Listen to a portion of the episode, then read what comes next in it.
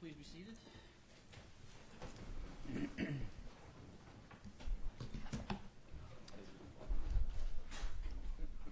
All right. Before we begin, I wanted to make some announcements about conduct and decorum. I know this case has generated a great deal of public interest and publicity, and understandably a lot of people are anxious and upset about what happened with this company. But it's important to maintain proper courtroom decorum, both in the court, for those who are here, and for those participating remotely. At this point, we have 535 people on the Zoom call.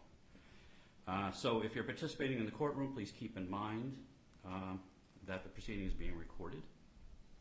If you want to speak, you'll need to approach the podium or speak from one of the microphones at the council table so that we can pick up the recording and make sure we have a good record.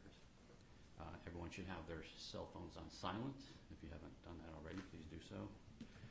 If you're on the Zoom call, please keep the line muted and your video off unless you are asking to speak. And if you do want to speak, you need to use the raise your hand function on the Zoom call, and I will recognize you and give you an opportunity. But keep in mind that everyone has a right to be heard, but today might not be the day for everyone to be heard because we have a lot of people involved in this case. Any interruptions, of course, will not be tolerated. If you make noise on the Zoom call, I will have you removed from the call, and you will not be allowed to re-enter. If you turn your video on before recognized, I will have you removed from the call as well. And for the future, there is on the court's website, we have set up a YouTube channel for this case so that parties who are don't need to participate, but want to listen to what's happening. It's only audio, it's not video. So you can listen to proceedings on YouTube channel going forward from here. One other thing is, prior to the hearing, I did conduct a chambers conference with debtors counsel and counsel for the government, and our CRD had people coming on with their videos on. With government counsel and the U.S. Trustee's office, regarding the motion to seal and the accompanying motion that was filed yesterday. I heard the discussion, and I will be granting the relief both on the motion to seal and the underlying request for relief that was requested under seal, but it's on an interim basis only, both of those. The seal motion and the motion for relief is on an interim basis only. And it will probably be lifted relatively quickly, and we'll put this on for the final hearing when we come back in a few weeks. Okay. All right, with that, I will turn it over to Debtors Counsel to run the agenda.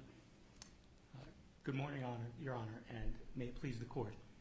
Adam Landis from Landis Rath and Cobb proposed co-counsel to the debtors in the FTX Trading Limited group of debtors that we have filed. Let me thank Your Honor for not only hearing us today with respect to the requests for relief filed on the agenda, but also in connection with the Section 105 Chambers Conference that you conducted this morning. With me this morning is a team from Sullivan and Cromwell, proposed counsel to the debtors. At counsel table, Andrew Dietrich, James Bromley, Brian Glueckstein, Alexa Cransley, Julie Pettiford. Our declarants are in the courtroom, Mr. John Ray, Edward Mosley from A&M, and I would be remiss if I didn't also recognize the Office of the United States Trustee, who's been here and been working with us tirelessly, really, over the last several days, hours, into the wee hours of the night. They've gone above and beyond to work through a number of issues with us, and I'm pleased to report that almost everything that has been raised by the United States Trustee has been consensually resolved in connection with the first day motions. almost everything. I was going to say almost everything. Almost everything. Oh, that word almost is doing a lot of work in that sentence. But with that, Your Honor, what I'd seek to do is see the podium to Mr. Bromley, who will present, and we'll work our way through the agenda in due course. All right. Thank you. Mr. Bromley.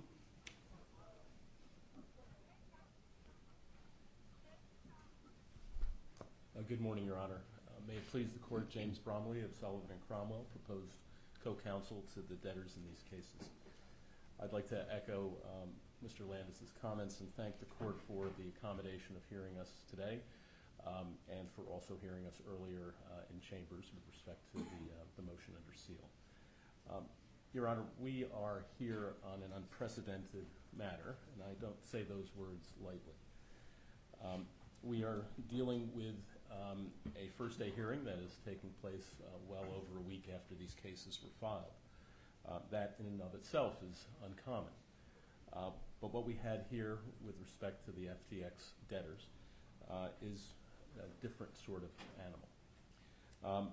Before I get into it, Your Honor, and I have a presentation to go through, I do want to go through in some detail just to talk a little bit about the folks who are in the courtroom and who Mr. Landis has already introduced. First of all, we do have in the courtroom Mr. John Ray, who is the Chief Executive Officer and Chief Restructuring Officer of the FTX debtors before you. Mr. Ray has over 40 years of experience in the law and restructuring, including leading the Enron estate, Fruit of the Loom, Nortel, Residential Capital. Mr. Ray is uniquely qualified to be guiding this very complex and developing exercise.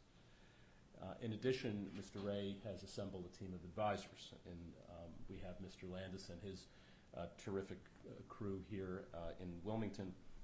We have the Alvarez and Marsal team led by Ed Mosley and Steve Kovaric. The A&M team are critical to this exercise because I think as many people have read Mr. Ray's first day declaration, unfortunately the FTX debtors were not particularly well run, and that is an understatement. One of the things that Mr. Ray says in his first day declaration is we are now writing things down. And it is with the incredible efforts of the A&M team that we are working to organize and secure all of the assets of these very complex estates. In addition, Your Honor, we have the team from Sullivan and Cromwell, who Mr. Landis has already introduced, but there are three other individuals I'd like to mention.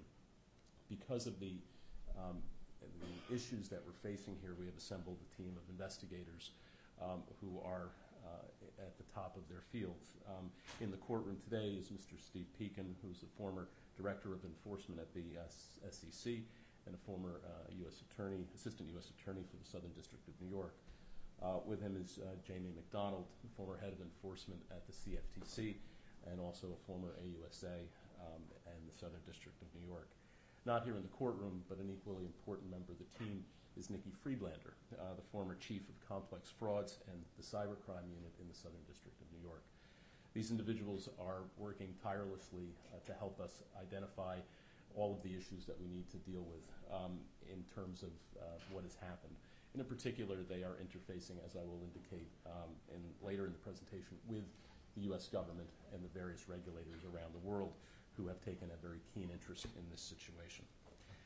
They will be reporting to Mr. Ray as the CEO and CRO.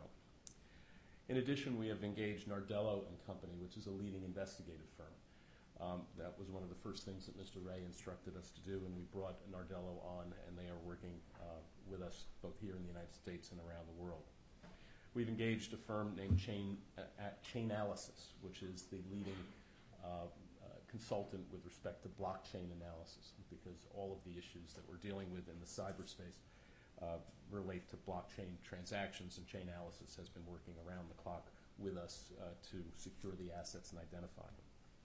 In addition, we've retained a cybersecurity firm, the identity of which we have not disclosed because of concerns that those who are undertaking cyber attacks on the company and its assets will use that information to their benefit. We've also engaged Kroll, formerly known as Prime Clerk, to be our noticing and claims agent, Joel Frank to be our communications consultant. And in addition, the law firm of Quinn Emanuel has been retained to provide advice to the board of directors, the independent board that we have appointed, and I will describe to them in a few moments.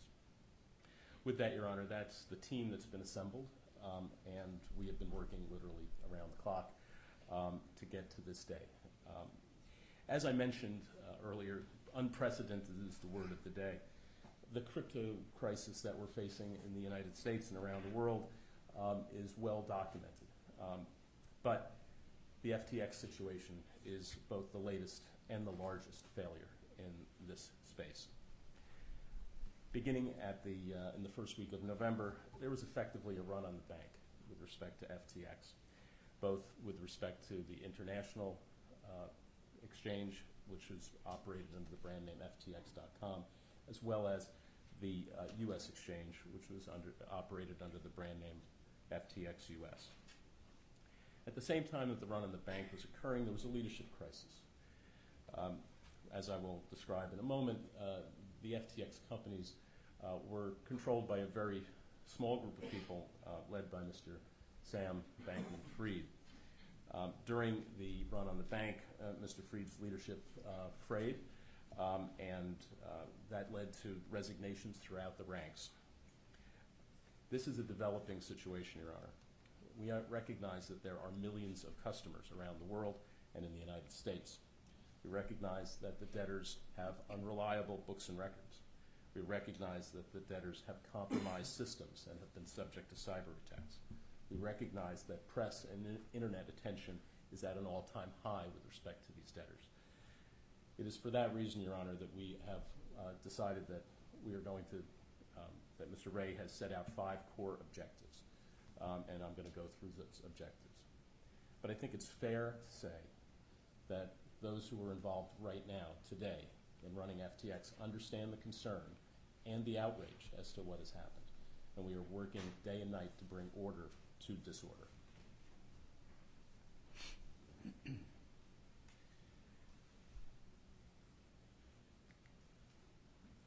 So, Your Honor, as Mr. Ray has set forth in his first day declaration, there are 5 core objectives that we are pursuing at the moment. The first is the implementation of controls. As I described, Mr. Ray has been installed as the CEO and CRO of the debtors. He has assembled an impeccable team of advisors and put in place an independent board. This independent board provides, for the first time in the history of FTX, a traditional and dependable governance structure. Prior to the commencement of these cases, FTX was in the control of a small group of inexperienced and unsophisticated individuals.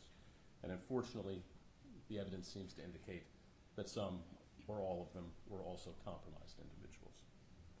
Now, the types of controls that we're putting in place right now, with the assistance in particular of Alvarez and Marsal, are traditional and market standard accounting, audit, cash management, human resource, risk management, and data management standards. In doing this, it's important to note that there is a core group of employees who have remained at the FTX companies, who have stepped up in the face of incredible uncertainty and have been assisting all of the advisors in making sure that the assets are secured and the records are now being kept in a manner that is appropriate. I'd like to focus for a moment, Your Honor, on board governance. We have identified several silos of the business, and this is for organizational purposes. We'll talk in a moment about the organizational chart. But with respect to these silos, the first is we call the WRS silo, which is the U.S. currency exchange silo. An independent director, Mitchell Sonkin, has been appointed to the board of WRS. He is a lawyer. He is the former chief executive of MBIA, who led the MBIA's exposure in the Puerto Rico situation for almost 10 years.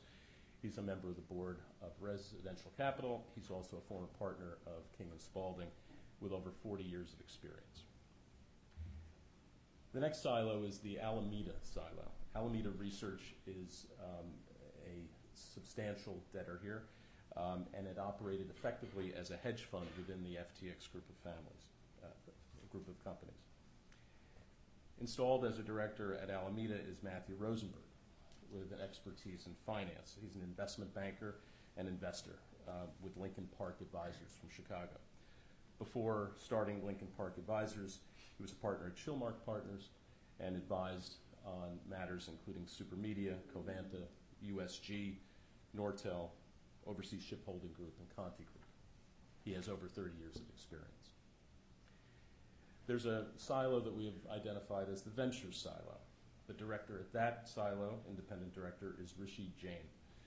Rishi has a background in finance. He is a managing director at the Accordion Group, which specializes in financial and technology consulting.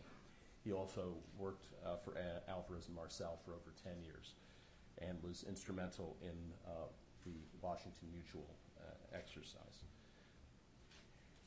At the dot-com silo, which is the international business, we have two directors, Your Honor, independent directors.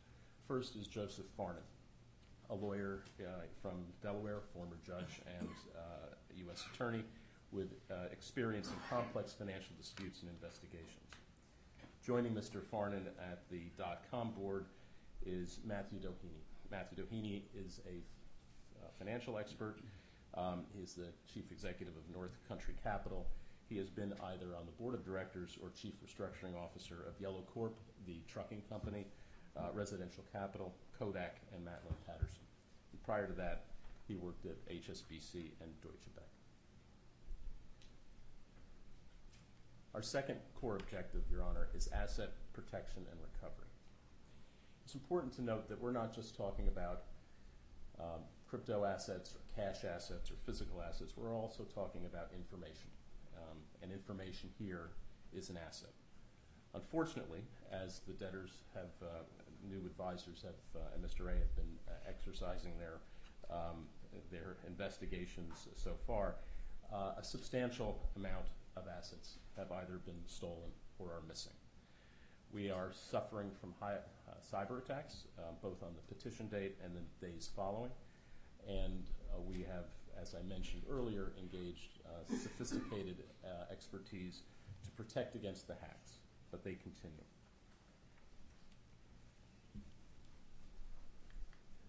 The third objective, Your Honor, is transparency and investigation. As I noted, there is a team of investigators who are working tirelessly with the debtors to collect and coordinate information.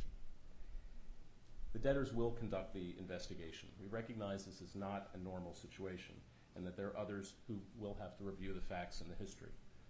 We are going to serve as a central repository. Unlike many debtor cases where the debtor already knows what information it has, this debtor is accumulating the information in real time. We are also in constant communication with the U.S. Department of Justice and the Southern District of New York Cyber Crimes Unit, which is open to criminal investigation with respect to these debtors. We are in communication constantly with the Securities and Exchange Commission, the Commodities Futures Trading Commission. We have received requests, I would say, some might say demands, from the U.S. Congress, both from the Senate and the House, to have Mr. Ray appear during the month of December. We are coordinating with regulators in multiple states around the United States, as well as foreign regulators around the world.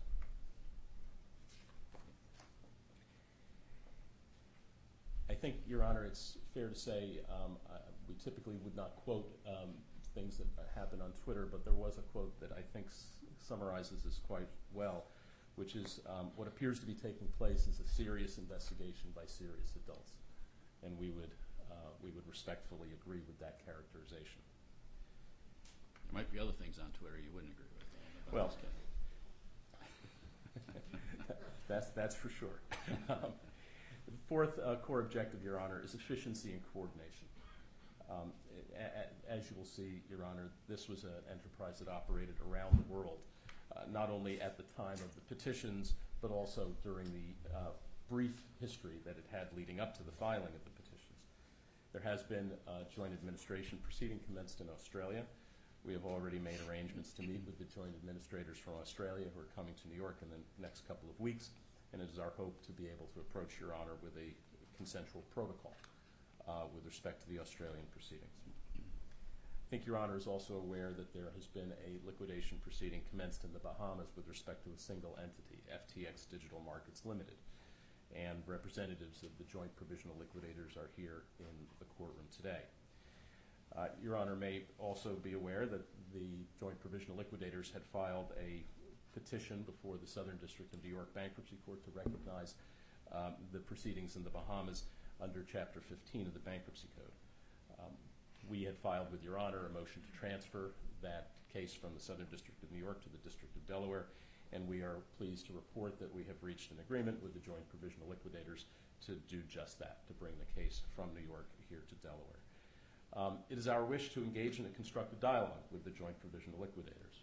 However, as we noted in our pleadings to transfer, we do have evidence that there have been movement of assets out of the debtors' estates to the Bahamas, and there have been somewhat cryptic comments that have been issued by the government of the Bahamas as to the actions they have taken with respect to certain assets.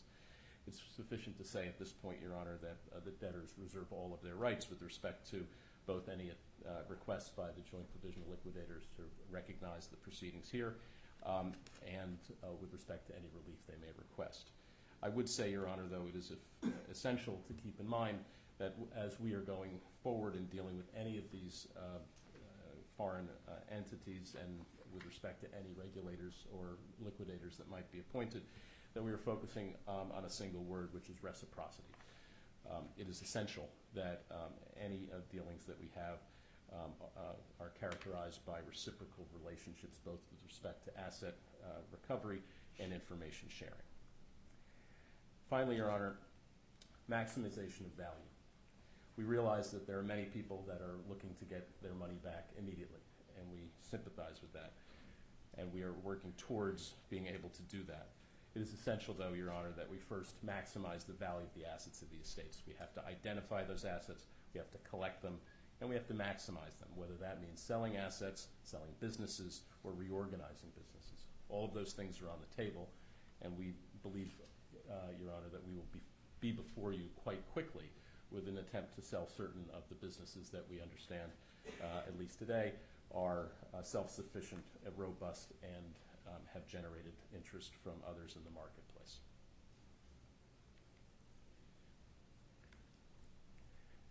So, Your Honor, just I put up on the screen with, a slide which duplicates the big board that we have here in the courtroom.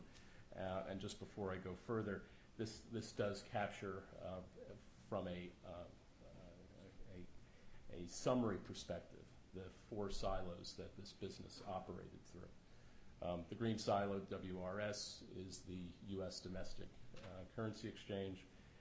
You'll see that that was ultimately controlled by Mr. Sam Bankman-Fried, and that the control of the WRS silo was also then shared with two other of the founders of the business, Gary Wang and Nishad Singh.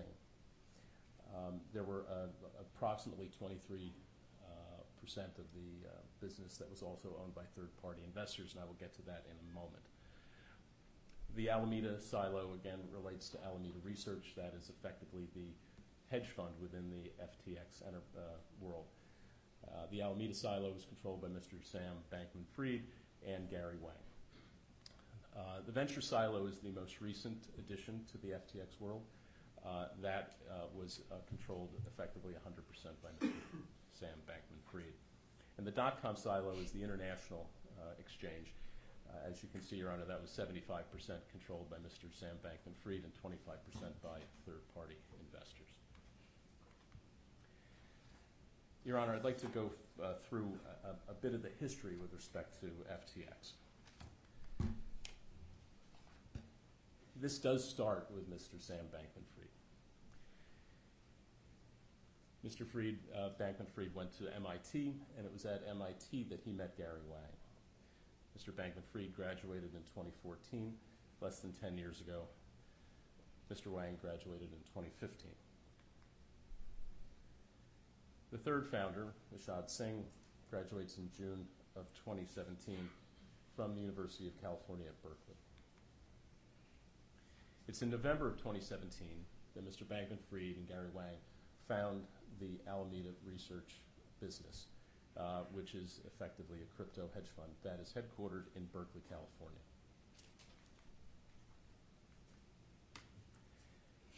Fast forward 2 years, a little less than 2 years, April of 2019, the .com silo, or FTX.com, is founded. It is founded in Hong Kong.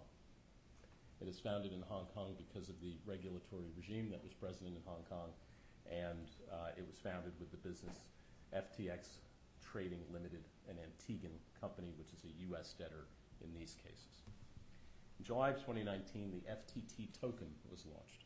The FTT token is effectively a credit that is able to be used on the FTX exchanges, and also because of that credit that's able to be used, it also carries with it, or did carry with it, value in the marketplace and traded separately. In July of 2020, the Clifton Bay Investments LLC was formed here in Delaware. In January of 2020, FTX US is founded by Sam Bankman-Fried, by Gary Wang, and Nishad Singh. That's founded as well in Berkeley, California. In November of 2020, the Bahamas passes the DARE Act, a Digital Assets Act, which is intended to encourage the relocation of crypto businesses to the Bahamas. In July of 2021, FTX Digital Markets, the Bahamian single debtor, is formed. And in September of 2021, Mr. Bankman-Fried announces that FTX Digital Markets is going to be registered with the Securities Commission of the Bahamas. In May of 2020, the U.S. silo, WRS, moves its headquarters from Berkeley, California to Chicago, Illinois. And then in September 2022, the U.S. silo announces that it's in the process of moving its headquarters from Chicago to Miami.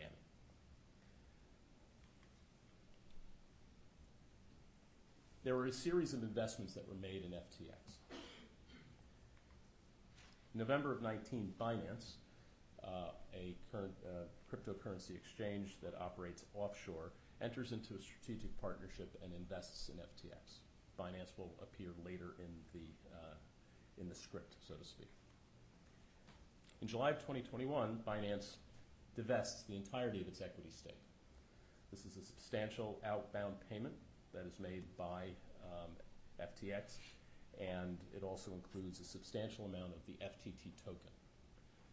An investigation will have to take place with respect to the Binance divestment and the amounts of money and tokens that were paid to Binance.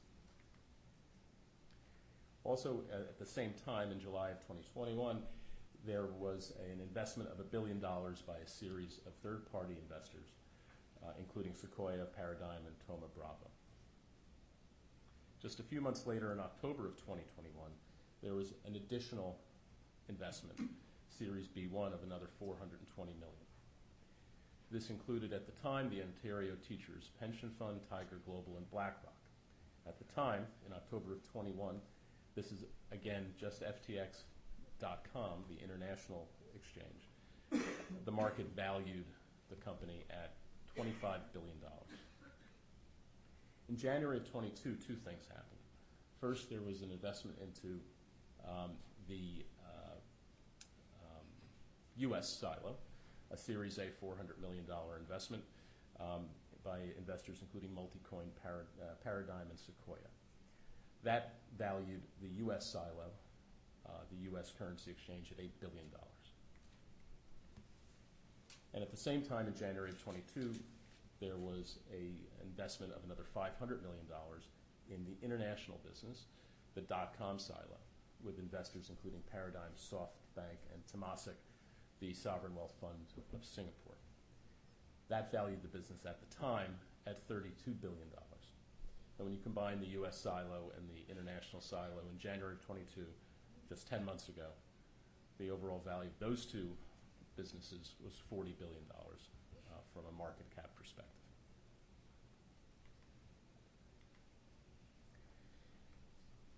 Your Honor, I want to talk a little bit about the employee base with respect to the debtors. And this is as of October 31, 2022, and we picked that date because it was a date that seemed to correspond with sort of the last clear information date that was also a point in time when the business seemed to be stable. So as of October 31, 2022, the debtors, the U.S. debtors, employed 330 employees around the world. This pie chart gives you a sense of where they were located. They were located in many different jurisdictions, but the largest number were located here in the United States. When you take into account the non-debtor employees, and that would include those who were employed by the Australian business as well as FTX Digital Markets in the Bahamas, the number increases by 190 to 520 employees. And when you look at the worldwide number of employees as of October 31, 2022, including non-debtors, again, the United States has the largest number of employees, the Bahamas second, and, well, other is second, and these are people who are working remotely, and the Bahamas is third. This chart, Your Honor, focuses on the distribution of customers on a global basis between both the U.S. WRS and the .com international silos. This is as of the petition date based on the best information that we have. You'll see, Your Honor, that the largest jurisdictions are the Cayman Islands and the Virgin Islands, with China, Great Britain, and Singapore following. With respect to the .com silo, and this is the international silo, 94% of the customers were customers of FTX Trading Limited, that is a U.S. debtor, and approximately 6% were customers of FTX Digital Markets Limited, the Bahamian entity that is under jurisdiction of the Joint Provisional Liquidators. The reason for this disparity is that in May of 2022, when FTX Trading Limited was considering transferring its customers over to Digital Markets, it did not do so. So none of the customers that were pre-existing FTX trading customers as of the middle of May of 2022 transitioned over to being official customers of FTX Digital Markets. They remained customers of FTX Trading Limited, a U.S. debtor. Which again, Your Honor, brings us back to the recovery silos. The exercise here, Your Honor, is to identify the assets in each of these silos, and you can see that each of these silos has different types of assets. Right? In the, if you look at the .com silo and the WRS silo, the assets are relatively similar: cash and cash equivalents, cryptocurrency, subsidiaries, and that's about it. Cash equivalents, cryptocurrency. They were operating as crypto exchanges. The Alameda silo, Your Honor, is somewhat different. Right? That is the hedge fund. Substantial funds appear to have been transferred from other silos to Alameda, and it appears that assets were used for a number of purposes. Substantial investments were made in ventures that were primarily focused on the crypto and technology sphere, but there were also substantial amounts of money that were spent on things that were not related to the business. For instance, one of the U.S. debtors is an entity that is purchased almost $300 million worth of real estate in the Bahamas. Based on preliminary investigations, most of those real estate purchases related to homes and vacation properties that were used by senior executives of the company. Substantial funds were also spent in the venture silo to make venture investments in a number of different businesses. One of the things that the debtors are doing right now is to identify whether or not any of these venture investments are able to be sold and how much they're able to be sold for.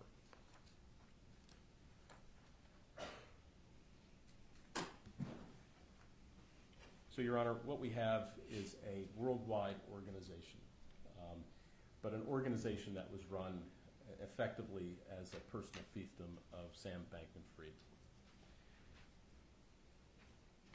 The business only had a short life. It was founded in 2017 at Alameda currency exchanges were founded in 2019 and 2020, and here we are less than 2 years later in bankruptcy, having collapsed. In effect, the company during that period of time wandered the world. It started in Berkeley, it went to Hong Kong, it went to Chicago, it went to Miami, it went to the Bahamas. But at all times, it was effectively under the control of Mr. Bankman-Fried, and effectively what we had was a lack of corporate controls at a level that none of us in the profession that have looked at it so far have ever seen.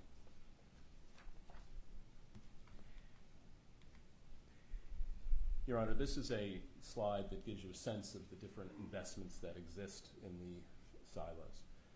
So no need to focus too much on it, but what we have is a number of different investments that were made in the venture silo, a number that were made in the Alameda silo, a number that were made at the WRS silo, including Ledger X, which is a licensed derivatives brokerage business and still operating as a non-debtor, and others at the .com silo.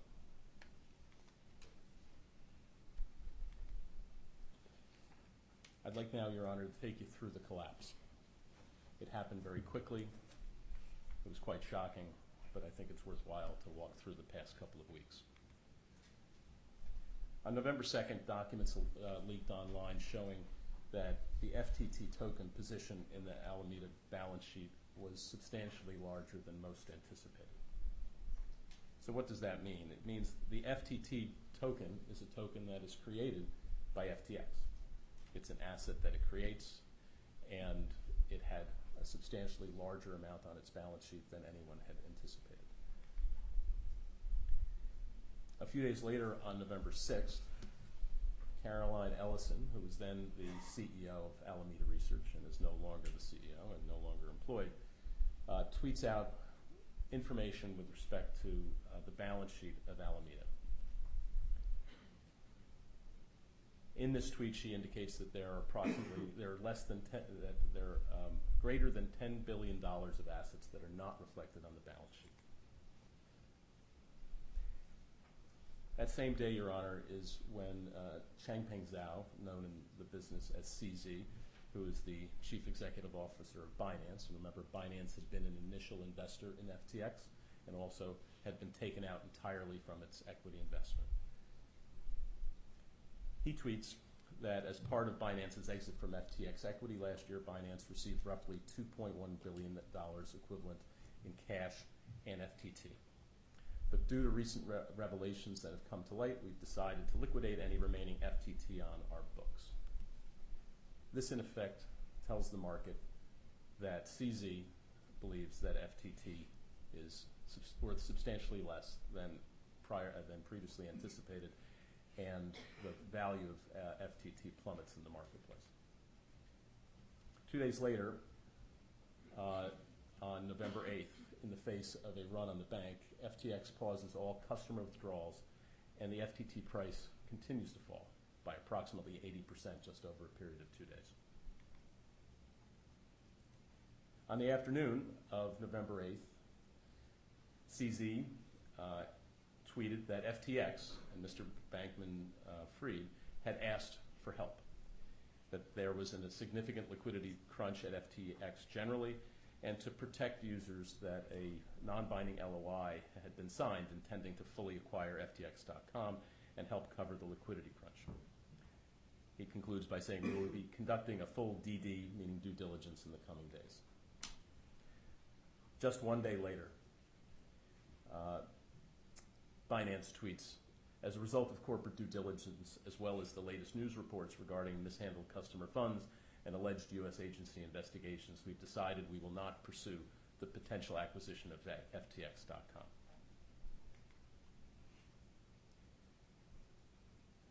Mr. Bankman-Fried is an active tweeter throughout this period and indicates online that he is requesting emergency funding to cover, from investors to cover up a shortfall of up to $8 billion. The next day, on the 10th, the Bahamas Securities Commission freezes assets of FTX Digital Markets and appoints a provisional liquidator. Also on November 10th, Alameda Research announces via tweet that it is winding down trading.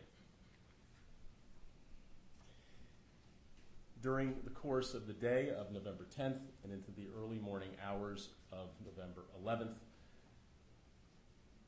near constant communication is going on with Mr. Bankman-Fried. He is being interviewed by regulators in the Bahamas. He has hired lawyers in the United States at the Paul Weiss law firm. He's also engaged a professor at Stanford Law School, Mr. David Mills, and is consulting with his father, who's also a professor at Stanford Law School. Throughout the day, consideration is being given by Mr. Bankman-Fried as to whether or not he should relinquish control over the entities. It is during that time that Sullivan and Cromwell and Alvarez and Marsal have been engaged on an emergency basis to consult on contingency planning. The first reach out to Mr. Ray and other potential candidates to come in as CRO were made. And at 4:30 a.m. on November 11th, Mr. Bankman-Fried resigned. And he signed documentation authorizing Mr. Ray to take control of the businesses and having full power of any officer at any of the entities, including, among other things, to commence these Chapter 11 cases. And then starting on the morning of the traditional morning, rather than the 4:30 a.m. morning of November 11th, these Chapter 11 cases began to be filed after Mr. Ray had authorized it.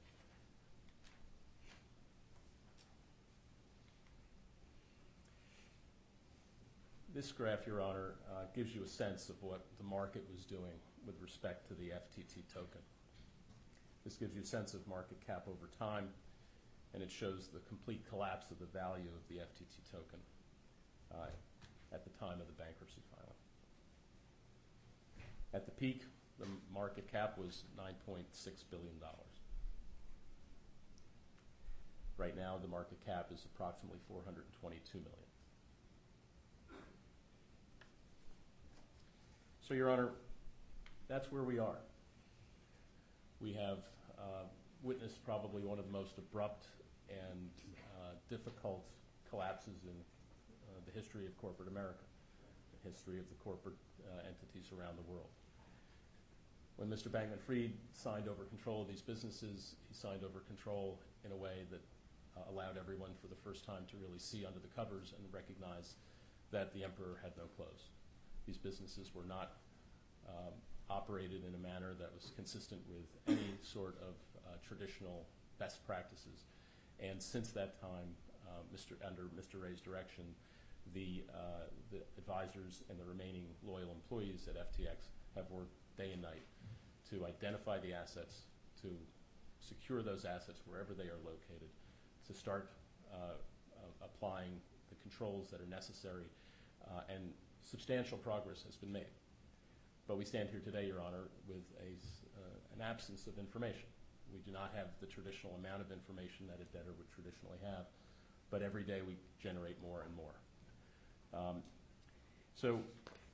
We do have, finally, before Your Honor, a series of traditional first day motions. We're ready to request that relief. And I will now hand over the dais to my colleagues. I would ask Your Honor, though, before doing that, if we could move the declarations that have been submitted in support of the relief into evidence. There are two declarations by Mr. Ray and two declarations by Mr. Mosby of Alvarez and Marsal. Is there any objection? They're admitted without objection. Thank you very much, Your Honor. Before you sit down, yes, Ms. Bromley, how many employees remain at the company? Do you know? That's a good question. I can check, Your Honor. Okay. Your Honor, John Ray, roughly 260. Roughly 260, Your Honor. Okay. Thank you. Thank you. Okay. Thank you very much, Your Honor. I'll hand over to my partner, Brian Glueckstein. Thank you very much.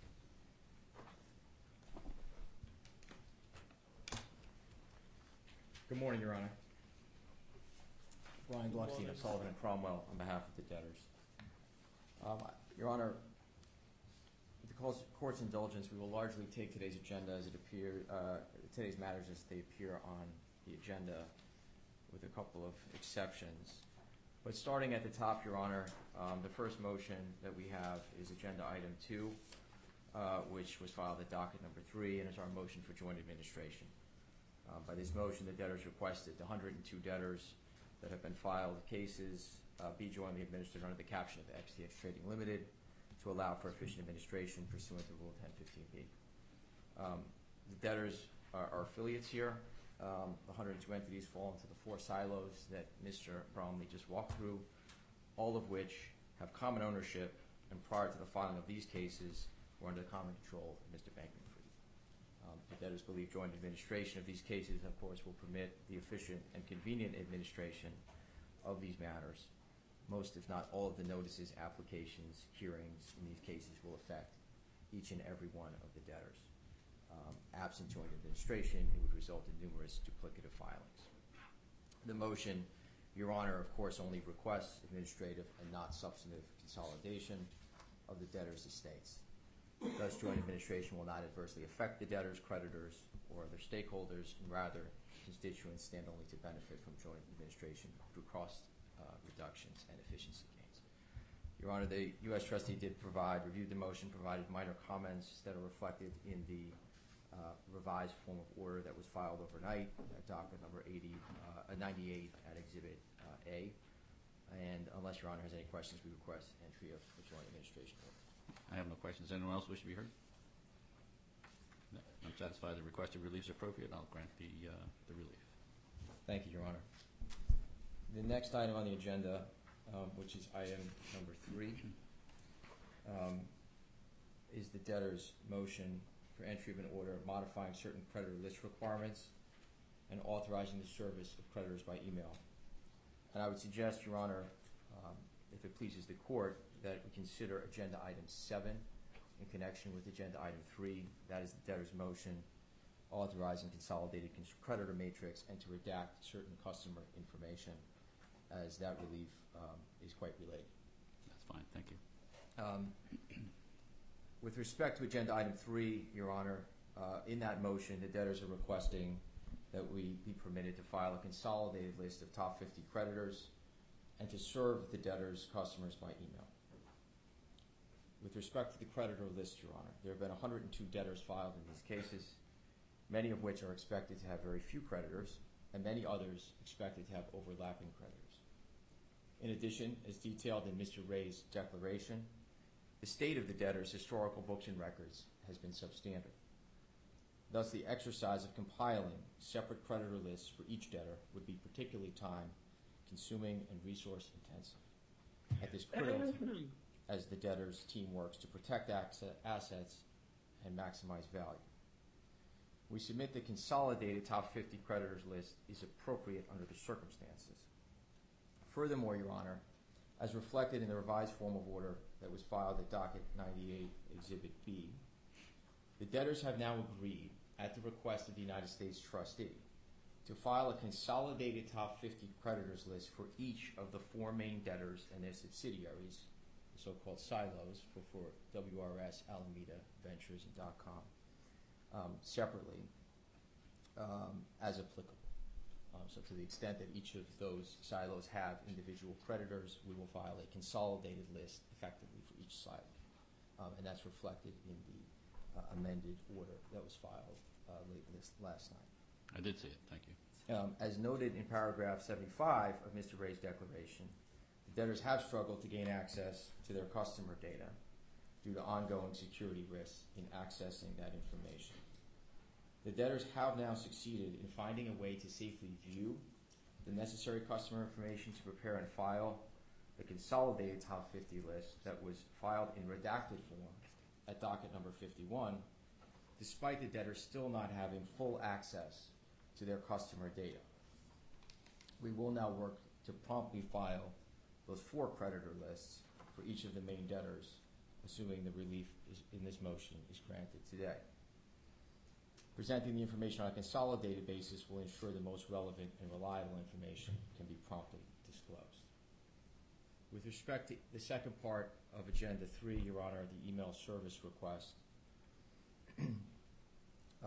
the motion seeks to modify the service requirements under Bankruptcy Rule 2002G to permit email service to customers unless they have designated a mailing address or come forward and request hard copy service. The court has significant discretion to modify the general rule pursuant to Bankruptcy Rule 2002M and has permitted email service in similar situations, including in the CRED case involving customers of a cryptocurrency platform. The number of customers and former customers to be noticed in these cases could certainly number in the millions. The debtors operate cryptocurrency platforms, and all of the debtors' customers interact online and through email in the ordinary course.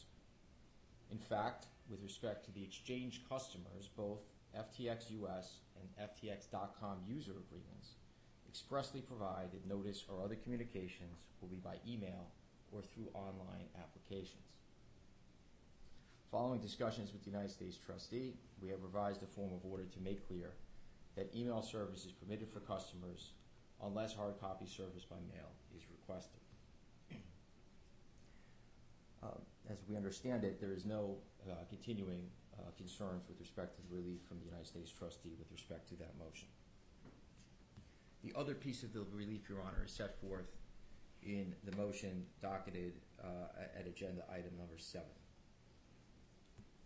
Pursuant to that motion, the debtors are seeking authority to file a single consolidated creditor matrix in lieu of separate lists for each debtor to establish procedures for providing notice of commencement, and only on an interim basis, Your Honor, at this time, redact confidential customer creditor information from public viewing of court filings.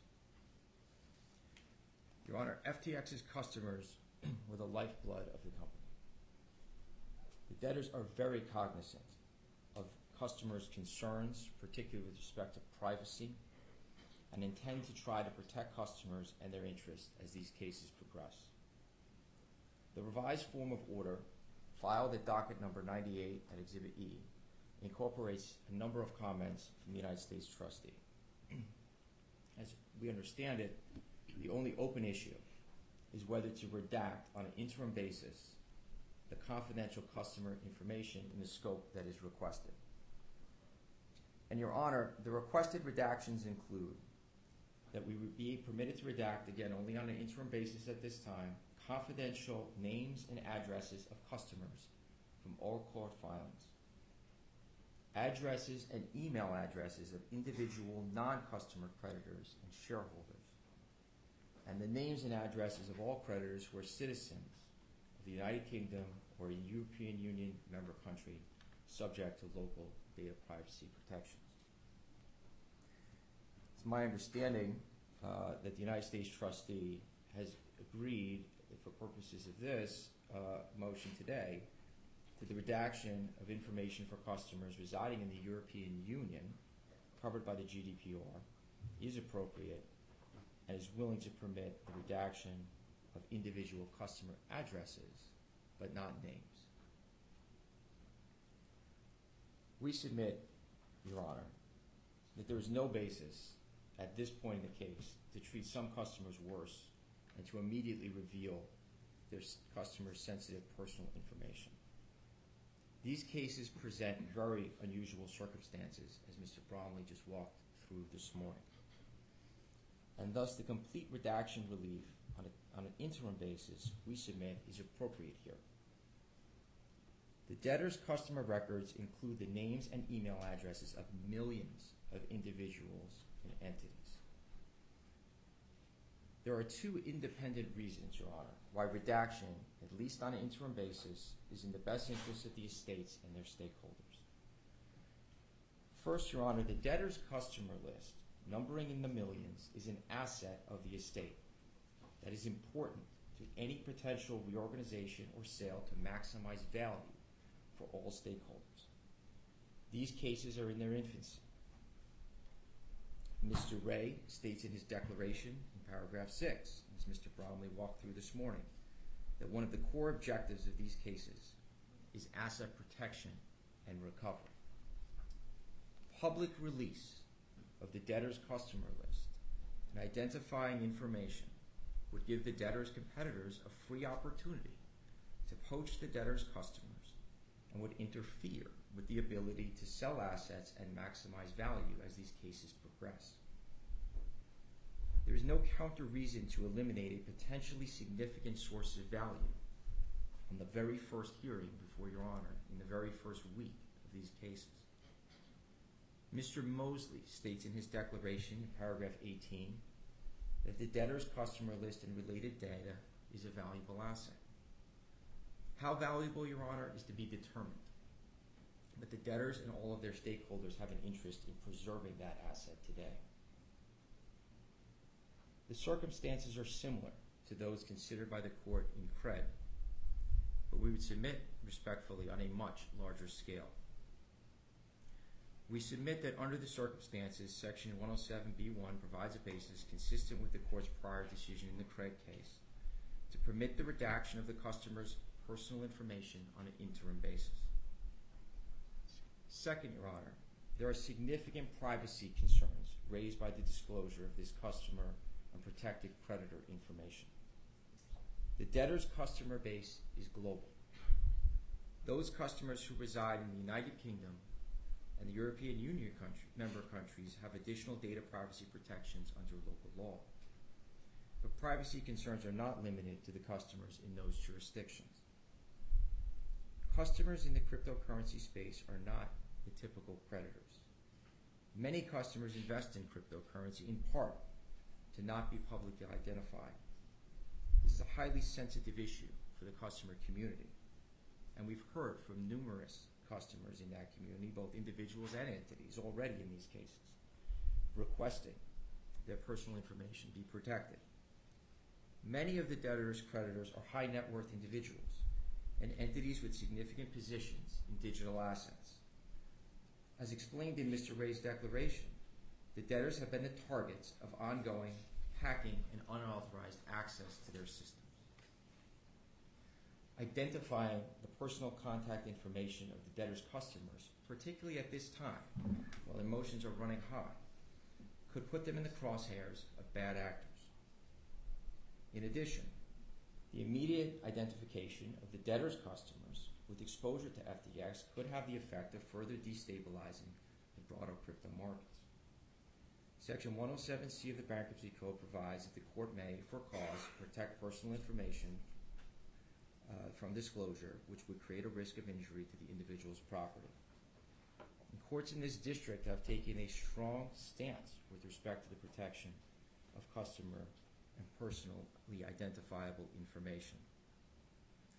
In contrast, Your Honor, there is minimal benefit, in our opinion, to requiring the immediate mass disclosure of the debtor's customer and individual creditor personal information. The court and the U.S. trustee have been and will continue to be provided the unredacted information, as will any statutory committee appointed in these cases. Thus, we submit there is no prejudice to any party in interest by granting this relief on an interim basis. Creditors will be noticed through our claims agent and receive all notices that they're entitled to under the Bankruptcy Code and rules. Finally, Your Honor, on this issue, the debtors have included language in the proposed order before Your Honor today, consistent with the language the court suggested in the Craig case, reserving rights and providing that upon the request of any party in interest, the court may revisit this issue upon a showing of good cause, release some or all the redacted information. Under the circumstances, Your Honor, we respectfully request that the entirety of the relief requested in this motion be granted in its entirety. Thank you. We hear from the U.S. Trustee.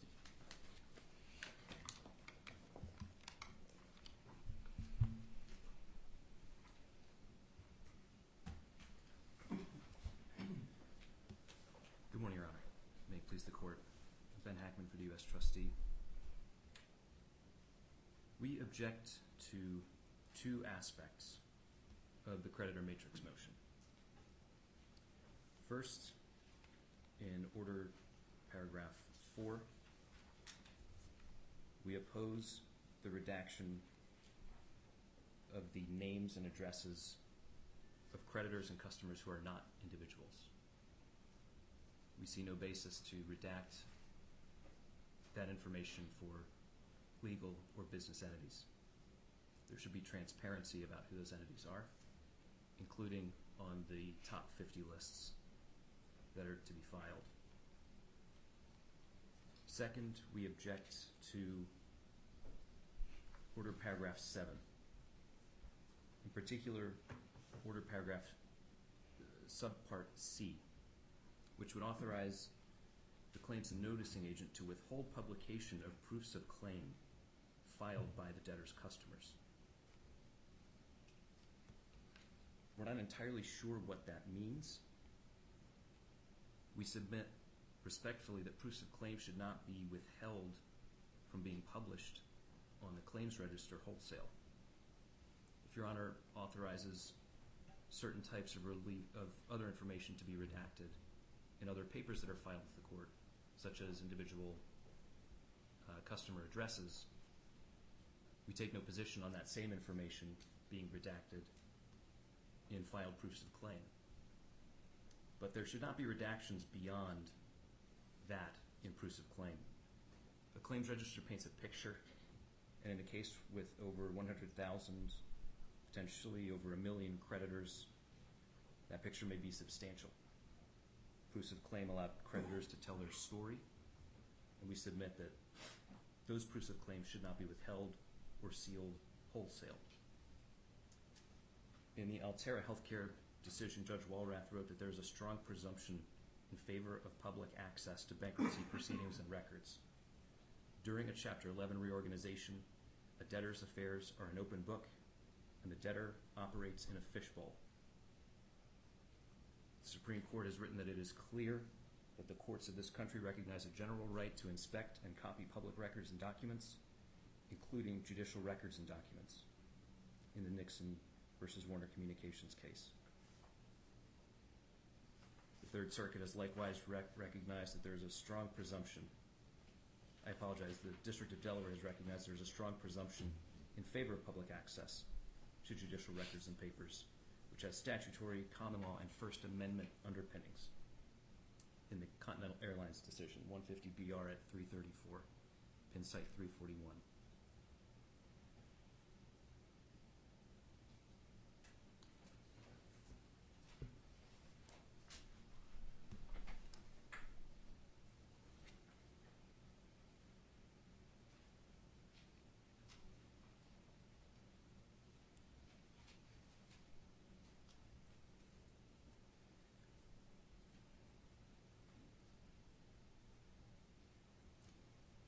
I believe Mr. Bromley described this case as one of the most abrupt collapses in the history of corporate America.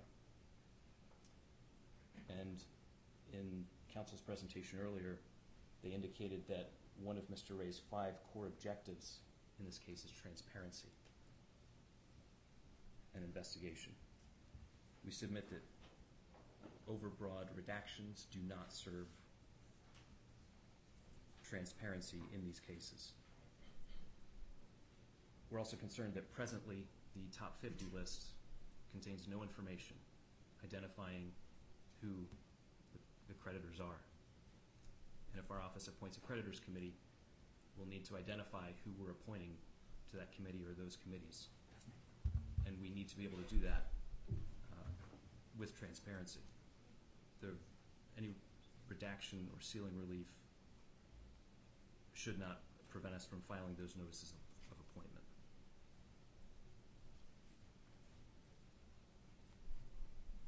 I would also point out, Your Honor, that we do object to the names of individuals being redacted. We take no position about their individuals' addresses being redacted, but as to their names, we respectfully submit they should not be redacted unless they are citizens of members of the European Union and are covered by the GDPR. Unless Your Honor has any questions, that's all I have. Thank you, Mr. Hunt. Can you address the issue about the proofs of claim? I can, Your Honor. We have requested in the motion at this point that the idea of all of this is to ensure that credit customers are not having their information involuntarily disclosed. No bar date has been set yet in this case. It will be at some point, and creditors will need to file claims in order to preserve those claims. So with the disclosure issue at this point, there are some folks, I think there have been a couple of people who have voluntarily come forward and have started to just put claims on the docket. That is their prerogative. But from the that's self-identification. But what we're trying to protect, again, Your Honor, just for this interim period, is to ensure that nobody's personal information is being involuntarily disclosed. And two, Your Honor, that the debtor's customer list is not being compromised in a significant way before we're able to marshal that asset. Both of those issues are in play. I think the proof of claim issue can be avoided for the interim period because we haven't set a bar date. And so I think at this point we could table that portion of the relief. If somebody has voluntarily filed a proof of claim on the docket, we haven't yet sought to take any action with respect to that claim. It's very few. The issue that's raised by counsel with respect to the creditors committee, I think, is a good example of how we see this playing out, Your Honor. We don't believe the top 50 lists should be unredacted, including names. The names of customers, once you have customer names, it's not very difficult to solicit those customers, find information about them, and know that they are customers of FTX. The United States Trustee's Office, of course, is presumably going to form a creditors committee, and those members of that committee will have come forward voluntarily to serve on that committee and presumably are comfortable with the requirements of service that are necessary, including the disclosure of their names and their participation in this process. That will be a handful of customers who agree to serve on a creditors committee. That's very different, and again, that's voluntary, very different than the millions of customers that are sitting in a database that need to be noticed in this case and will appear on the debtor's creditor matrix. That is a very different situation. And again, Your Honor, there's no need, certainly at this time, in the first month of the case we submit, for the world to have all of those names and addresses. And understanding, Your Honor, for most of our customers, we don't have physical addresses. These are folks who conducted business with the debtors entirely online through applications. And for many of these customers, we have email addresses or other contact information, identifiable information, but not necessarily brick-and-mortar mailing addresses. And so and I think many people would view email addresses and the ability to contact people as some of the most valuable customer information. So I don't think there's absolutely a balance. We are very cognizant of the need for transparency in these cases. The debtors intend to provide that transparency to its stakeholders, including the customer base.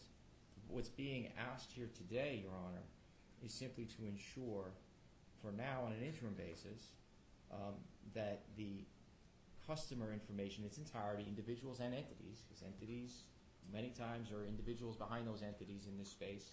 Those are all valuable customers. And the identifiable information of customers, including email addresses, be redacted from all filings. I think for purposes of the interim order, we could remove the proof of claim issue. All right. Anyone else wish to be heard? I got some other folks standing up. Come on forward.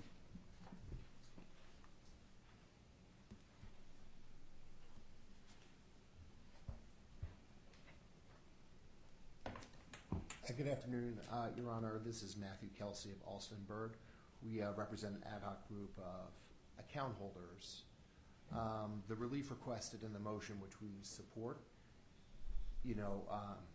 by implication affects our group in the sense of 2019 requirements, Your Honor.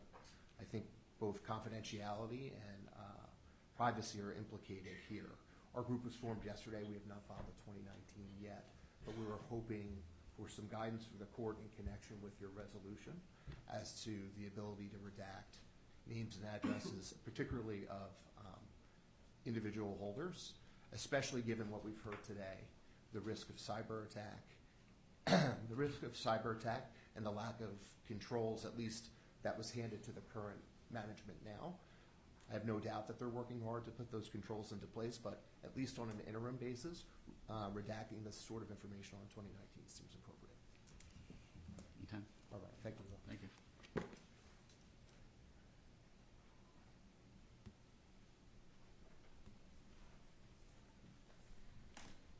Good afternoon, Your Honor. Mike Rushenthaler from Whiteford, Taylor, and Preston. I'm here with my colleague, Rich Riley. We, too, are here on behalf of a significant number of customers, some of which, based on what's been disclosed so far, will likely be on that consolidated 50 list of unsecured creditors.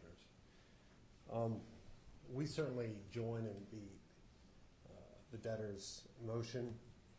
This is a case about cryptocurrency, so obviously confidentiality is candidly part of the benefit of the bargain for those that participate in this space. We think the disclosures being sought by the Office of the United States Trustee could actually disincentivize participation in the case, and by extension impairs the ability of creditors to recover from this case, which of course would be contrary to the best interest of the creditors. So we join in the debtor's motion.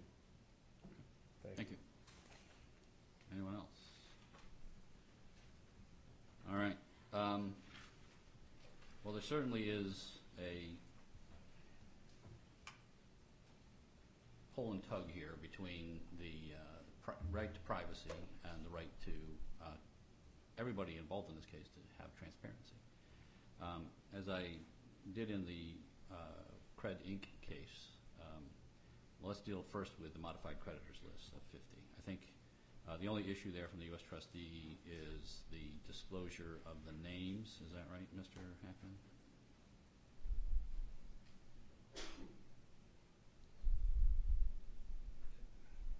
We would submit, Your Honor, that for institutional entities, names and addresses should not be redacted. For any individuals, only their addresses should be redacted. All right, here's what I'm going to do on that. I'm going to, on an interim basis, I'll enter the order as the debtors have requested. But it does raise a factual issue, and there may be a factual basis for why those claims need, or why those names need to be disclosed. So we'll reserve that for the final hearing, and if there is still an objection by the U.S. trustee at that time, once they've seen the list and know who these parties are, if they think there should be disclosure of those entities, we'll revisit it at that time. But on an interim basis, I'll enter the order allowing the redaction of the names and addresses of the top 50 list. The same goes for the consolidated creditor list. Again, I need to make sure I'm protecting the interests of these individuals. This is a space where it's all done over the internet. And everyone in this room knows the internet is wrought with potential dangers. Hacking happens all the time. People's individual accounts get hacked. And I think it's important that we protect those individuals who are want to participate in this case, want to file their proofs of claim, but also want to protect their assets. So again, on an interim basis, I will grant the relief requested by the debtor, excluding the proof of claim. Take that out of the form of order. We'll deal with that once we set a bar date, because as debtors counsel pointed out, if someone wants to voluntarily disclose who they are, that's perfectly okay. They can do that. On the certainly, Mr. Hackman, on the when you come to the time of appointing a statutory committee, they have to be disclosed. So, and I would assume that anybody who's coming forward who wants to serve on the committee is voluntarily agreeing to disclose their names. I would not, under any circumstances, allow a committee member to withhold their information. They have to disclose. But again, on an interim basis, we can revisit this on the final, again, if there's some evidentiary basis for why you think I should not allow this relief, Mr. Hackman, you can come back and we'll deal with it at the final hearing. Thank you, Your Honor. Okay. So with that, based on my comments, I will approve both the motion regarding the modification of the creditors list and the consolidated creditors list, items 3 and 7. Thank you very much, Your Honor. Continuing to move through the agenda, the next item on the list on the agenda is agenda item 4, which was the debtor's emergency motion to transfer the Chapter 15 case of FTX Digital Markets to this court, as filed on the docket yesterday, and as Mr. Bromley touched on in his opening remarks, there is we have reached an agreed form of order with counsel. For the joint provisional liquidators to, in fact, permit and have the Chapter 15 case transferred to this court with the rights of all parties reserved. So absent any questions from the court, we would ask that to be entered. I have no questions. The liquidators wish to be heard on that issue. Your Honor, Chris Shore from White & Case on behalf of the three JPLs. We have nothing to address. I will note, because I am going to stand on one motion in a bit, that we're going to need a recognition hearing setting, but we can discuss that in the context of the setting the second day. Yeah, we'll get to that. Okay. All right. I will enter that order. Thank you. Has it been uploaded, by the way, the final on that one? Yes, Your Honor, it has. Okay. We can go ahead and enter that one then right away. Thank you, Your Honor. That brings us to the next item on the agenda, which is agenda item 5. Is the motion of the debtors for entry of an order filed, motion filed docket number 25 for an order with respect to the automatic stay. By this motion, Your Honor, the debtors are requesting entry of an order enforcing and restating the worldwide stay. As a result of the debtors' international business operations, Your Honor, the debtors have many foreign creditors, contract counterparties, and other parties in interest in countries who are not and may not be as well versed in the protections and the restrictions of the Bankruptcy Code. These creditors and parties in interest may be unfamiliar with the operation of the stay and the other provisions, operative provisions of the Bankruptcy Code. Upon commencement of the cases, non-U.S. parties may in fact try to take action to violate the protections afforded to debtors under the Code, and we have started to see some notices in that regard. We are responding to those, but accordingly, the debtors submit that such circumstances warrant an order apprising all parties of such protections as set forth in the Code. Importantly, Your Honor, the debtors are not seeking to expand the protections provided by the Code, rather only seeking in order to be able to notify parties in a standalone order of this court who are unfamiliar with the Code of the scope and effect of Section 362 and related provisions, including 365E1 and 541.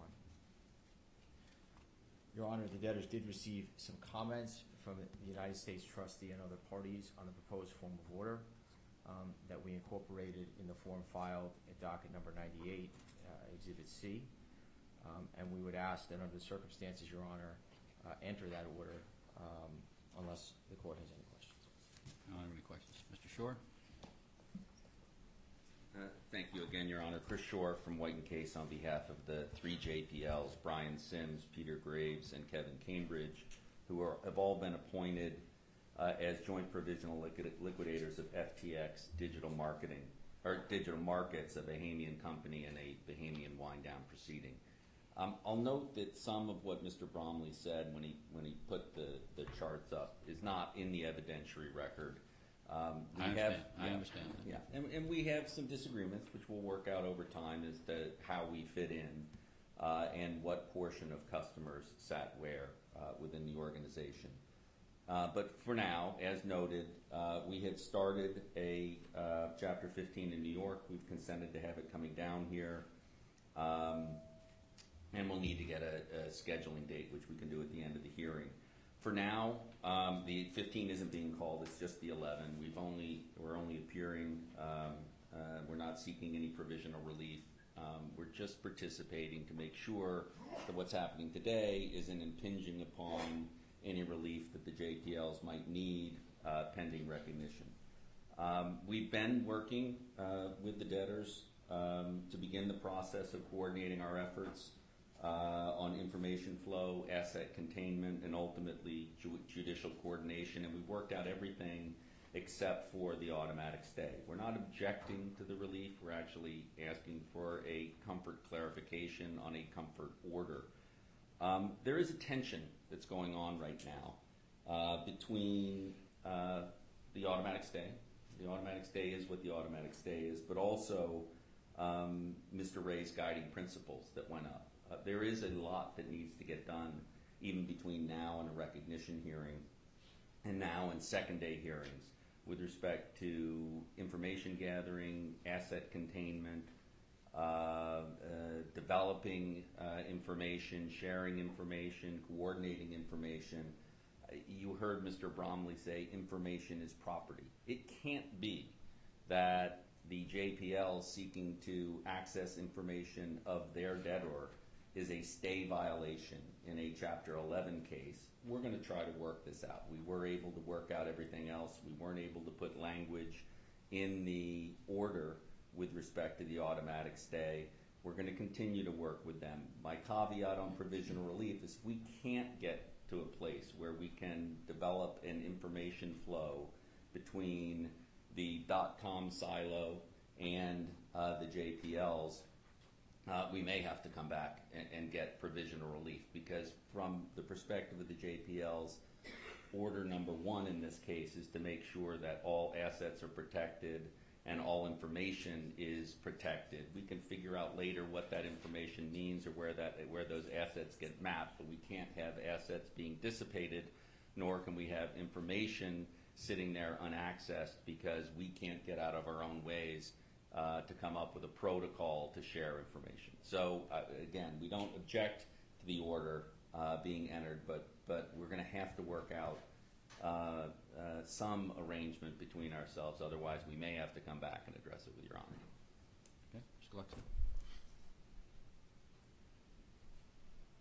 Thank you, Your Honor. I don't think there's. I don't have any agreement with anything Mr. Shore said from the perspective. I think you mean disagreement. You said I don't have any agreement with it. I'm sorry, any disagreement. We might have disagreements later.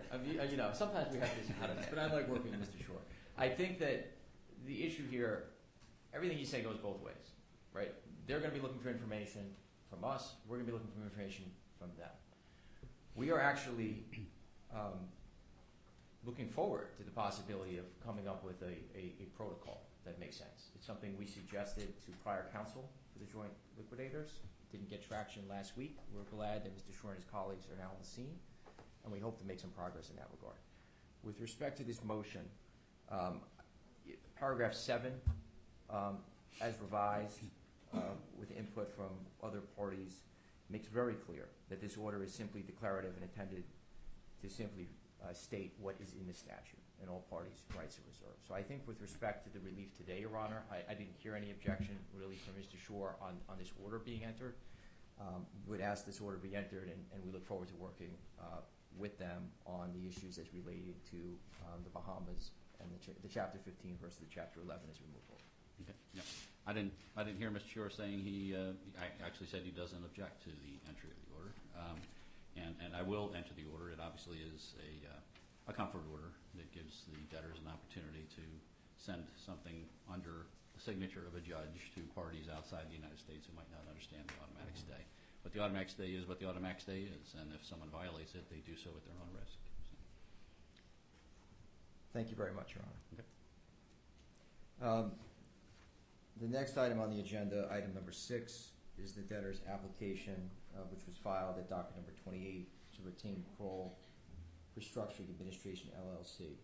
The debtors by this motion are seeking to employ and retain Kroll as claims and noticing agent, effective non-proton to the petition date pursuant to 28 U.S.C. 156C. Appended to the motion as Exhibit B was the declaration of Benjamin J. Steele, the managing director at Kroll. The debtors also filed a supplemental declaration from Mr. Steele at docket number 96, which includes additional disclosures that were requested by the United States trustee. Mr. Steele is on the Zoom hearing today. The debtors, Your Honor, anticipate, as we've been discussing this morning and now this afternoon, that there will be millions of creditors in these Chapter 11 cases. In light of the number of anticipated claimants and the complexity of the debtors' businesses, the debtors submit that appointment of a claims and noticing agent required by Local Rule 2002-1F and otherwise is in the best interest of both the debtors' estates and their creditors. By appointing Kroll, the distribution of notices and processing of claims will be expedited, and the Office of the Clerk of the Bankruptcy Court will be relieved of an administrative burden, what otherwise could be an overwhelming number of claims and contacts. In selecting Kroll, Your Honor, the debtors obtained and reviewed proposals from two other court-approved claims and noticing agents to ensure selection was through a competitive process. The debtors believe that Kroll is qualified due to a significant experience in both legal and administrative aspects of large, complex Chapter 11 cases. The debtors further submit, Your Honor, that non-proton relief is appropriate because Kroll has provided and continues to provide valuable services to the debtors' estates in this interim period. The debtors did receive informal comments on Kroll's retention application from the United States trustee, which the debtors addressed in the revised order that was filed at docket number 98, Exhibit D, and the supplemental declaration of Mr. Steele. Unless Your Honor has any questions, we would request respectfully entry of that order. Okay. Does anyone else wish to be heard? Okay. Satisfied the retention is appropriate, I will enter the order. Thank you very much, Your Honor. I think we're going to go, with Your Honor's indulgence, slightly out of order, and would take next the cash management, which is item number 8 on the agenda. And I would turn it over to Mr. Dietrich to present that motion. Okay, why don't we, we're going about an hour and a half, why don't we take a 10-minute recess, allow people a little break, and we'll come back and we'll take up that next order. Sounds great. Thank you, Your Honor.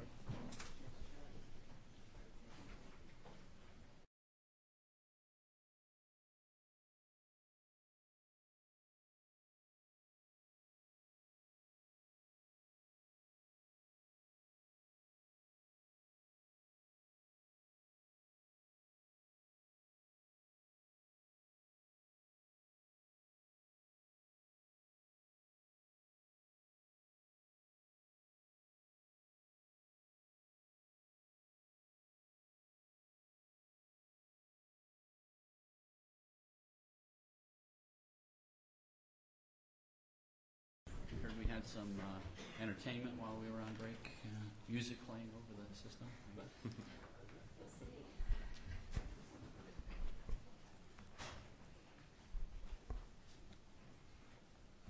All right, you may proceed.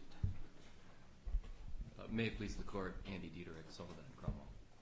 Your Honor, I present the cash management motion today. We have, I think, a consensual motion. We have one objection on the record. I think it's been rendered moot by language we put into the order last night. Maybe when I'm through, we can confirm that on the record. Your Honor, the cash management motion takes the debtor's current accounts. There are 216 bank accounts, 36 institutions, 19 countries, and creates on top of those a new set of 5 pooling accounts that are compliant with the U.S. trustee guidelines. I put up on the screen for Your Honor the snapshot of liquidity that we have in all 4 silos as of today. Your Honor, there was a revised declaration of Ed Mosley we filed overnight, which shows the additional cash the debtors have been able to verify. This process will continue. It's likely we find additional cash, additional marketable securities, and other liquid assets. So we hope our cash situation does improve. But what you have in front of you is the cash projections we're using for the 5-week period. That was our initial estimation for an interim period of relief. And you'll see, Your Honor, that at the end of the period, each of the silos has positive cash. Now, Your Honor, very important that this is unencumbered or unrestricted cash. So within the debtor system, there's restricted cash, which consists of cash held in custodial accounts, FOB accounts, cash necessary to keep at regulated entities for regulatory capital purposes. All of that is excluded from these calculations, so this shows only unencumbered cash. Your Honor, we do have a revised form of order we put in last night. I think that's been reviewed by all the applicable parties. And then I have two comments that came in this morning that we resolved. One is from the SEC, the Securities and Exchange Commission, which has some additional reservation of rights language. And the second is a comment from the U.S. trustee, who's asked us to reduce the amount, excuse me, the amount we can move from the master pooling account into the silo pooling accounts from the $25 million initially requested in the motion to $5 million. And, Your Honor, the debtors are fine with that, given the robust liquidity picture in each of the silos. So with that, Your Honor, I'd ask for entry of the order. Okay. Anyone else wish to be heard?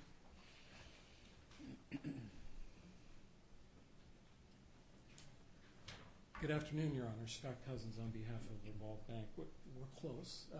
We did file an objection this morning. When we first saw the motion, we were concerned about, with respect to Revolve Bank, these FBO accounts, which according to our agreement with WRS, our property, not property of the estate, the debtors have made some additional language. We're not quite there. We saw the filing last night. Footnote 3 says the FBO accounts, these are the accounts that are concerning Revolve Bank, are frozen, but paragraph 11 allows existing bank accounts to be closed. And Exhibit C of the motion includes the Evolve FBO accounts. So we've given the debtors language that would say that the identified FBO accounts 0066, 0078, and 0082 shall remain frozen and shall not be closed or accessed until we can determine a final order of the court, presumably the next cash management order, that determines that it's our property. So we want to avoid a situation where these accounts, which belong to the bank, it's in fiat currency. It's used for credit cards of our customers. So in other words, when a customer uses a credit card, it's fiat currency. It's not, in our view, property of the estate. So we've asked to punt it, but we still need that reservation of rights so that the bank accounts aren't closed, since we believe these are not property of the estate. Okay. I think we have somebody else wants to speak as well. Why don't we get both the no? Are you all right? Yeah, go ahead. And I'll have you address both.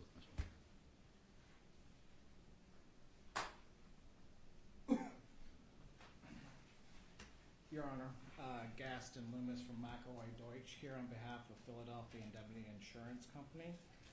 I'm joined today by co-counsel to Philadelphia Indemnity, Scott Williams, who is appearing remotely. He's based in the law firm of Monier Herod, based in Nashville, Tennessee. My client conveyed a limited objection to the debtors about the cash management motion, which I'm glad to announce has been resolved, at least for purposes of this interim order. As background, Philadelphia is a surety that issued $7 million in money transmittal and other surety bonds connected to various state licenses the debtors possess that allow it to operate custodial fund and other accounts in those states. Philadelphia had concerns about the motion as it related to funds in those accounts, as well as the debtors' management of those accounts in compliance with trust fund and other state laws. Philadelphia reached out to the debtors to address these concerns, and again, I'm pleased to say the parties have reached an agreement on language to include in the interim order that is addressed in footnote 3 that counsel just talked about, Your Honor. Again, I wish to thank the debtors for working with my client at this point on this issue, especially given all the other matters we're having to deal with at this time in this case. Thank you, Mr. Williams. Mr. Dietrich, you want to address Mr. Cousins' proposed additional change, I guess? Yes, thank you, Your Honor. We can confirm on the record we will not close any accounts that involve bank during the interim period. Okay, thank you. Does that satisfy you, Mr. Cousins? Or do you need something in the order? I would like something. I apologize. Scott Cousins on behalf of the World Bank. I'd like something in the order, Your Honor. Your Honor, we have 36 banks and 216 bank accounts. I think by negative implication that might just concern others. I'm just a little bit loath to put specific bank names in the order. We're happy to have Alvarez and Marsal look at the particular account numbers that you've referenced and confirm to you in writing that those accounts are FBO accounts as specified in the order. With that, Your Honor, maybe we'll see you at the final hearing, but I think that representation works. All right, yeah. I think the representation on record is sufficient to address the issue. Thank you, Your Honor. Thank you, Your Honor. So for the record, I will enter the order. I did say. Thank you. Good afternoon, Your Honor. Alexa Cransley from Sullivan and Cromwell, proposed counsel for the debtors. Your Honor, I'll take the remaining items on the agenda, going back to item number 8, which is the vendor motion at docket number 46. Your Honor, the debtors are seeking authority to pay pre-petition claims of certain critical domestic vendors, foreign vendors, 503B9 claimants, and potential lien claimants. Notwithstanding that the debtors and their advisors do not currently have full books and records, the debtors and their advisors have identified certain vendors who are critical to their business. Given the nature of the business, most of these vendors relate to data systems, data storage, and security measures. As such, the debtors' businesses do not require a material amount of physical goods or shipments and primarily rely on these services.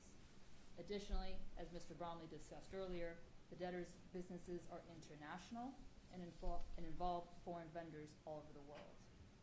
Your Honor, we had requested in the motion authorization to pay critical vendors up to an interim cap of $9.3 million, to pay foreign vendors with no cap, to pay 503B9 claimants with no cap, and to pay potential lien claimants up to a cap of $125,000. Your Honor, further to discussions with the U.S. trustee, the debtors have agreed to make a number of revisions as follows.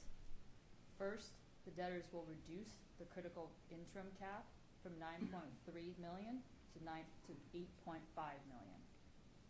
Second, to include a foreign vendor interim cap of $1 million. Third, to include an interim cap of $200,000 for 503B9 claimants. And fourth, to remain and leave the cap for lien claimants at $125,000. With those changes, Your Honor, we understand that the U.S. trustees' issues with respect to this motion and order are resolved. And unless Your Honor has any questions, we request that the relief be entered. Okay. I don't have any questions. Mr. Hackman? Yes, Your Honor. I rise to confirm that our comments on this motion are resolved. Okay. Thank you. All right. With that, I'm satisfied the request of relief is appropriate. I will enter the order. Thank you, Your Honor. This is one order where we did not file last evening, so we'll submit a new order. Okay. Thank you. Item number 10 on the agenda and docket number 49 is the equity NOL motion. By this motion, the debtors are requesting entry of an interim order to establish two things. First, notice and objection procedures related to certain transfers and declarations of worthlessness for federal or state tax purposes with respect to common or preferred or equity interests in 7 debtors who are U.S. taxpayers. And second, to direct that any purchase, sale, transfer, or declaration of worthlessness in violation of the procedures to be null and void. Your Honor, we did serve this motion on all the shareholders of these 7 debtors based on the contact information available to the debtors. Similar to the other motions we've discussed with the U.S. trustee, there were limited comments made to the revised form of order filed last evening at docket number 98, Exhibit G. If Your Honor doesn't have any questions, we request entry of this order. Mr. Hackman, anything from the U.S. trustee?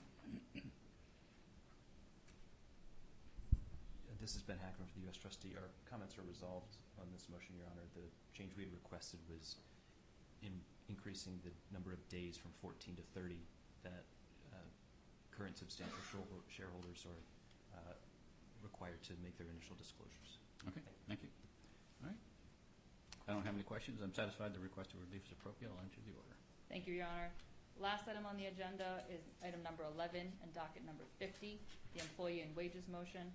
Your Honor, we're seeking limited relief with respect to the dedicated employees and the newly appointed officers working under the direction of the newly appointed Chief Executive Officer.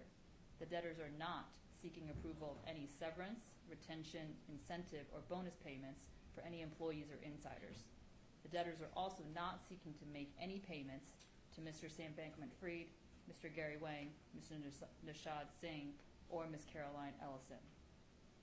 The debtors' limited relief includes payment of pre-petition wages, salary, and compensation and benefits, and continuing the compensation and benefit programs in the ordinary course and making any changes as necessary. Your Honor, we've likewise worked with the U.S. trustee and resolved all their objections. There are a number of changes that were reflected in the revised form of order filed last evening. First, the debtors have agreed that the relief in this motion will be sought on an interim basis and then on a final basis at the second day hearing. In paragraph 2 of the proposed form of order, we've clarified that the debtors are only seeking authority to pay amounts above the $15,000 statutory cap by no more than $40,000 in the aggregate. We've incorporated a new paragraph 3 that the new non-employee director compensation is approved on an interim basis. And finally, we've agreed with the U.S. trustee that with respect to the advisory firm obligations to Al Hill and RLKS Executive Solutions, that we have agreed to remove the request from this motion and will seek approval of these obligations by a separate motion. Okay, thank you. Your Honor, with that, we ask you to enter the proposed order. Mr. Hackman, anything? I confirm that our informal comments are resolved, Your Honor. Thank you. Thank you. All right. Again, I'm satisfied the request of relief was appropriate, and I will enter the order. Thank you very much, Your Honor. I believe that concludes the agenda, so I think the only item is a housekeeping one of scheduling the second day hearing. Okay. We've been in touch with your chambers and understand that Your Honor is available on January 11th at 10 a.m. Well, if Mr. Cavella says I'm available, I guess I'm available. So January 11th it is. Your Honor, Adam Landis from Landis Rath and Cobb, I can confirm that you are available. Okay. All right. Well, I think we have another housekeeping matter. We need to schedule the recognition hearing, or the U.S. trustees. Your Honor, Julie Sarkeesian on behalf of the U.S. trustee. I have some consult. I'm sorry. Let me take this off. I'll say that again in case it wasn't picked up. Juliet Sarkeesian on behalf of the U.S. trustee. Your Honor, I'm worried about waiting until January the 11th, was it, to have the second day hearing. That means that the sealing, all the items that are sealed, will continue to be sealed to that through that date. Your Honor, I would ask that there be, if possible, a hearing date set, maybe in the week of December the 12th, to address at least that and, potentially other final orders on some of the other first day. Actually, I don't really see why we shouldn't have the final order and all the rest of the first day relief in December, because the interim order stays in place until we have that final hearing. Ms. Bromley? Your Honor, James Bromley of Sullivan and Cromwell. Just to be clear, Ms. Sarkeesian, are you suggesting only with respect to the sealing would go forward on an earlier date, or are you suggesting all of the second day? Because I think we can accommodate with moving, if we could find a date perhaps in the middle of December just to deal with the sealing, and then on the rest of the second day we could deal with on January 11th. I mean, if I could have just a minute to speak with my colleague. All right, that's fine. And in the meantime, Mr. Shore, you wanted to schedule a recognition hearing. Have you conferred with the other side about potential dates on that one? No, I thought we were talking about everything in the middle of December, but it just sounded like we're fine in the mid-December. I have a conflict 14, 15, 16 in front of Judge Owens and Judge Goldblatt, but other than that, we're kind of available at Your Honor's convenience. Mr. Bromley, you have any? I apologize, Mr. Shore. I think we were talking about numbers and not months. I thought we were talking about January. For recognition. Well, we're going to have to Yeah, why don't you meet and confer on it? There's going to be an evidentiary hearing, obviously. I need to make findings of fact and conclusions of law, so make sure you've left yourself enough time for whatever discovery, and you coordinate with other witnesses you're going to need to bring and so forth. Understood. Okay. So we'll schedule the recognition hearing. You can contact Chambers once you've conferred. Thank you. Okay. Sarkisian, have you?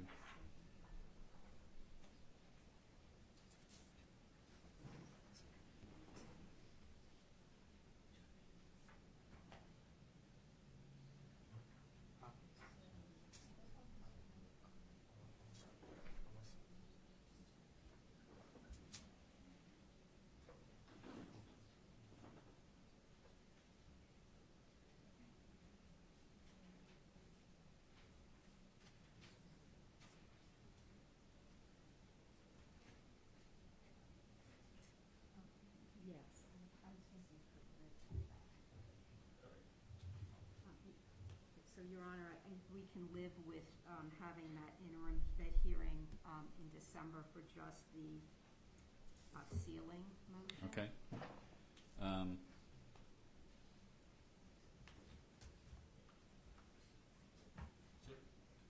Just so that we're clear, we're talking about sealing. We're talking about the sealing with respect to the motion that we dealt with at the before the hearing, right?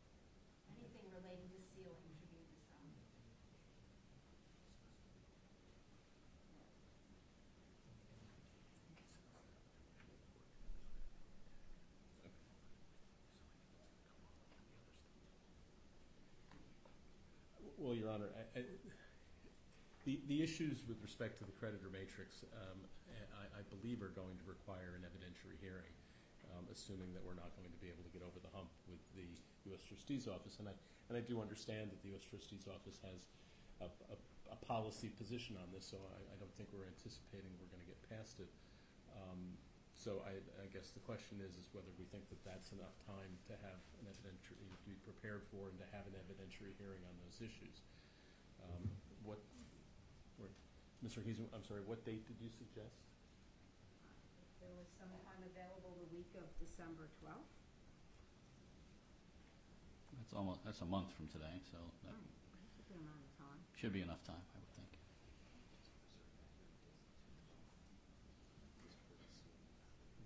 Do you have, I'm sorry, Your Honor, during that week, is it this is your calendar, not the judge? I can do it the rest. No, this is my calendar. I mean, I can do it any time during the week of the 12th. I'm fairly jammed up that week other than the 16th. That's good for me. Okay, I guess we'll take the 16th. Okay. That would be wonderful, Your Honor. Thank you so much. 16th, and we'll start at 10 a.m. Thank you very much, Your Honor. All right, it was going so smoothly until yes, sir. Your Honor, if I may, Sir Brown.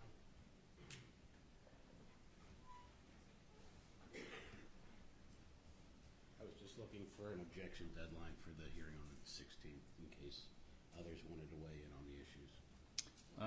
Let's set the